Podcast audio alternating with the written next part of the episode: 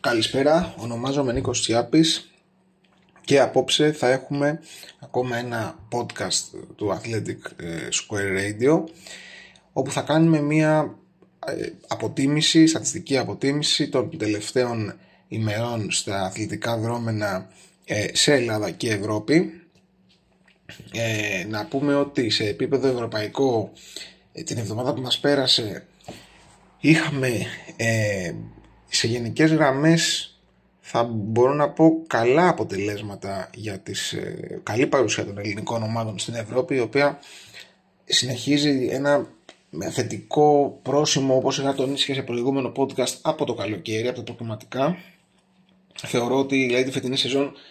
ε, έχει αξιοποιηθεί πολύ καλύτερα η παρουσία στις ευρωπαϊκές διοργανώσεις. Ο ΠΑΟΚ πέτυχε στο Conference League δεύτερη νίκη με το ίδιο σκορ με 2-1 αυτή τη φορά εναντίον ε, των, της Φραγκφούρτης. Ε, σίγουρα πολύ σημαντική ε, ήταν και η εκτός έδρας ισοπαλία του Παναθηναϊκού ο οποίος πήγε στους 4 βαθμούς έμεινε στο 0-0 στο Ισραήλ απέναντι στη, ε, στη Χάιφα σε παιχνίδι που χάθηκαν βέβαια πάρα πολλές ευκαιρίες. Και να πούμε ότι ε, η ΑΕΚ έμεινε στο 1-1 με τον Άγιαξ και βρίσκεται στην πρώτη θέση του ομίλου αυτή τη στιγμή ε, με την Brighton, τη Marseille και τον Άγιαξ να ακολουθούν με 4 βαθμούς καθώς έχει κερδίσει το πρώτο παιχνίδι στον Brighton στην Αγγλία οπότε έχει 4 βαθμούς ενώ ο Ολυμπιακός δεν κατάφερε να φύγει με το διπλό από τη Σερβία ισοφαρίστηκε στην εκπνοή του παιχνιδιού εναντίον της Τοπόλα και έτσι ε, έχει μόνο μόλις ένα βαθμό συγκομιδής στα δύο πρώτα μάτς έχοντας χάσει βέβαια πολύτιμο έδαφος ε, για τη μάχη που θα δώσει για την είσοδο στους ομίλους ε, για, την, για την πρόκριση στη φάση των, 16, των 32 του Europa League. Οπότε είναι πολύ πιθανό να περιοριστεί ε, στη συμμετοχή του στο Conference League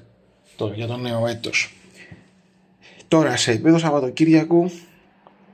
είχαμε τους δύο, διεξήχθησαν δύο ξαναβολείς αγώνες της πρεμιάς πρωταθλήματος που είχαν αναβληθεί τον Αύγουστο ε, άνετες νίκες τόσο της ΑΕΚ όσο και του Παναθηναϊκού με 3-0 αντίον του Πανετολικού και 5-0 αντίον του Ατομίτου αντίστοιχα.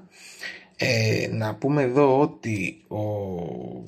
ο Παναθηναϊκός με τα 5 γκολ που σκόραρε πλέον η δεύτερη καλύτερη επίθεση στο πρωτάθλημα πίσω μόνο από τον πρωτοπόρο Ολυμπιακό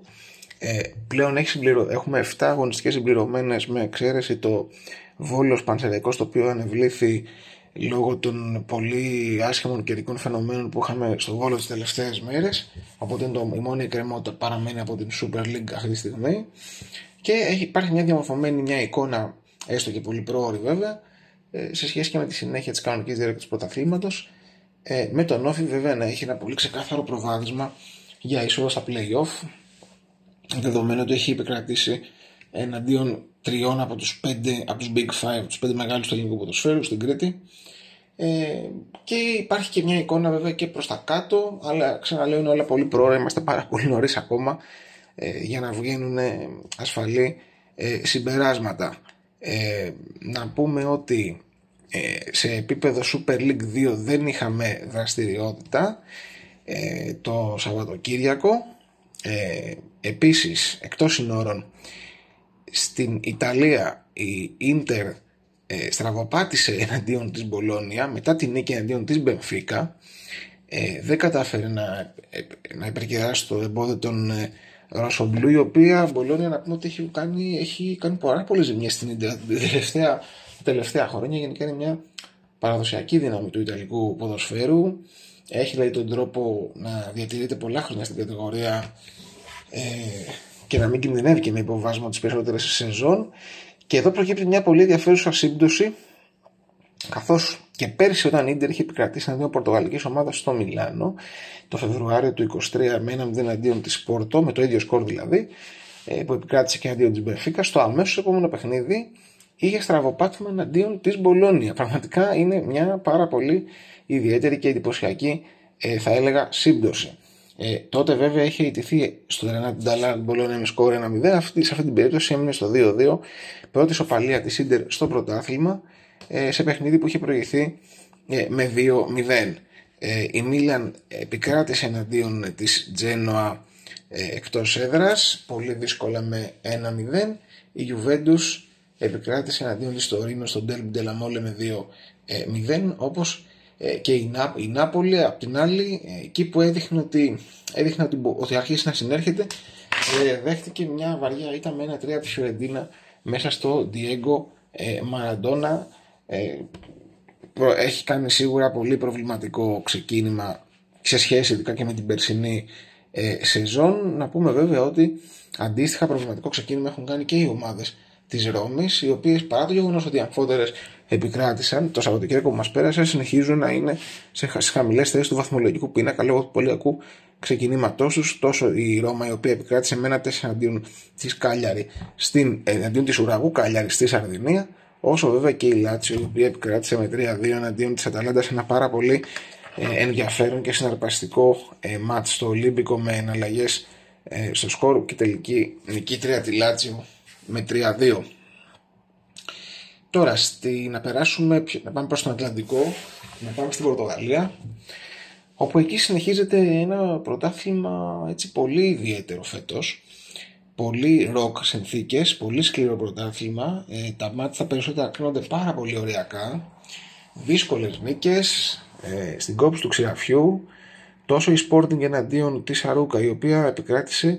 ε, για ακόμα μια φορά με ένα γκολ διαφορά ε, 2-1 όσο και η Μπενφίκα η οποία κέρδισε πολύ δύσκολα στο Εστορίλ με 0-1 με το νικητήριο γκολ στις καθυστερήσεις ε, όσο και η Πόρτο με ένα 0 εναντίον της Πορτιμονένσε. Αυτό βλέπουμε πλέον ότι είναι ένα φαινόμενο που δεν είναι μια απλή σύμπτωση είναι κάτι που επαναλαμβάνεται οπότε πάβει να είναι σύμπτωση. Το ίδιο ισχύει και για την Μπράγκα, η οποία επικράτησε με ανατροπή και αυτή πάρα πολύ δύσκολα στι καθυστερήσει τα νικητήρια γκολ με 2-1 εναντίον της Ρίο Αβε, εντός έδρας η Μπράγκα.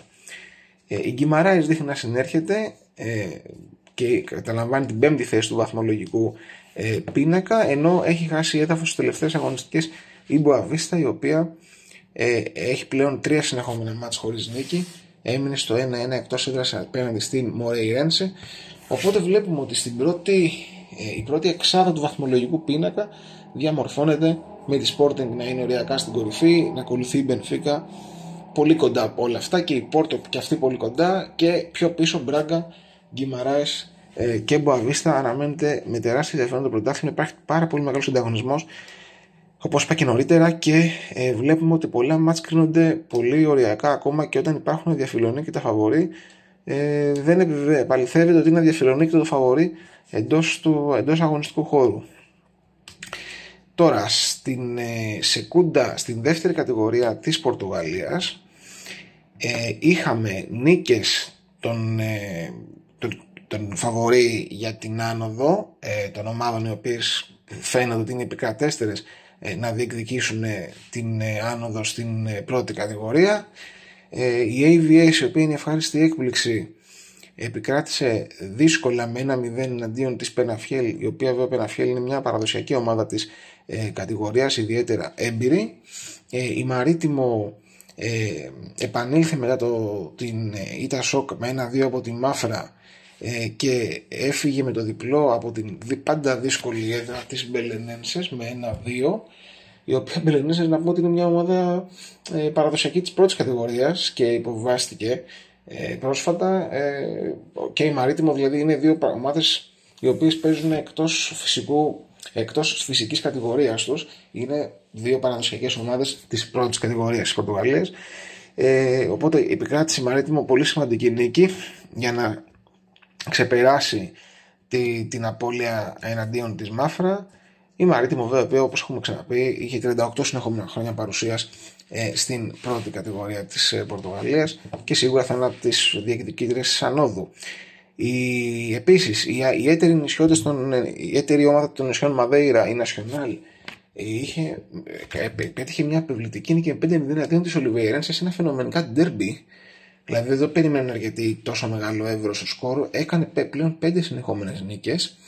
είναι από τις ελάχιστε ομάδες που δεν έχουν ισοπαλία μέχρι στιγμής στο πρωτάθλημα. Είναι ιδιαίτερο να το πούμε αυτό ότι οι δύο ομάδες των νησιών Μαδέιρα δεν έχουν ακόμα ισοπαλία και έχουν απολογισμό 5-0-2. Έχουν και δύο με 15 βαθμούς, τόσο η Μαρίτιμο όσο και η Νασιονάλ. Και υπάρχει και το εξής ιδιαίτερο στατιστικό, ότι έχουν goal average, έχουν τέρματα, έχουν σκοράρει τα διπλάσια τέρματα από τα τέρματα που έχουν δεχτεί. Δηλαδή πραγματικά είναι πάρα πολύ εντυπωσιακό στοιχείο. Μια άλλη νησιωτική ομάδα από τις νήσους Αζόρες, η οποία και αυτή διεκδικεί την άνοδο, είναι η Σάντα Κλάρα, η οποία ε, μετά τις δύο συνεχόμενες ε, ισοπαλίες αυτή τη φορά επικράτησε με 2-0 αντίον της Ακαντόμικο Βιζέου, εύκολα σχετικά και είναι μία από τις δύο αίτες ομάδες του πρωταθλήματος μαζί με την ε, πρωτοπόρο AVS ε, έχει τέσσερις νίκες, τρεις ισοπαλίες και καμία ήττα και είναι να πούμε και η καλύτερη άμυνα του πρωταθλήματος καθώς έχει δεχθεί μόνο ένα τέρμα στα πρώτα ε, 7 παιχνίδια είναι δεδομένο ότι θα ανήκει στις διεκδικήτρες της ανόδου να θυμίσουμε εδώ ότι για την άνοδο στην πρώτη κατηγορία ανεβαίνουν απευθείας οι δύο πρώτοι και ο τρίτος πάει στα μπαράζ. Οπότε από τις τέσσερις αυτές ομάδες, σίγουρα μία ομάδα δεν θα καταφέρει να διεκδικήσει την άνοδο μέχρι το τέλος. Ε, πλέον θα ακολουθήσει διακοπή λόγω των εθνικών ε, ομάδων, ε, των παιχνιδιών των εθνικών ομάδων ε, και ε, θα έχουμε σίγουρα πολύ περισσότερο να πούμε σε επόμενη εκπομπή, σε επόμενη ανάλυση στις 22 Οκτωβρίου.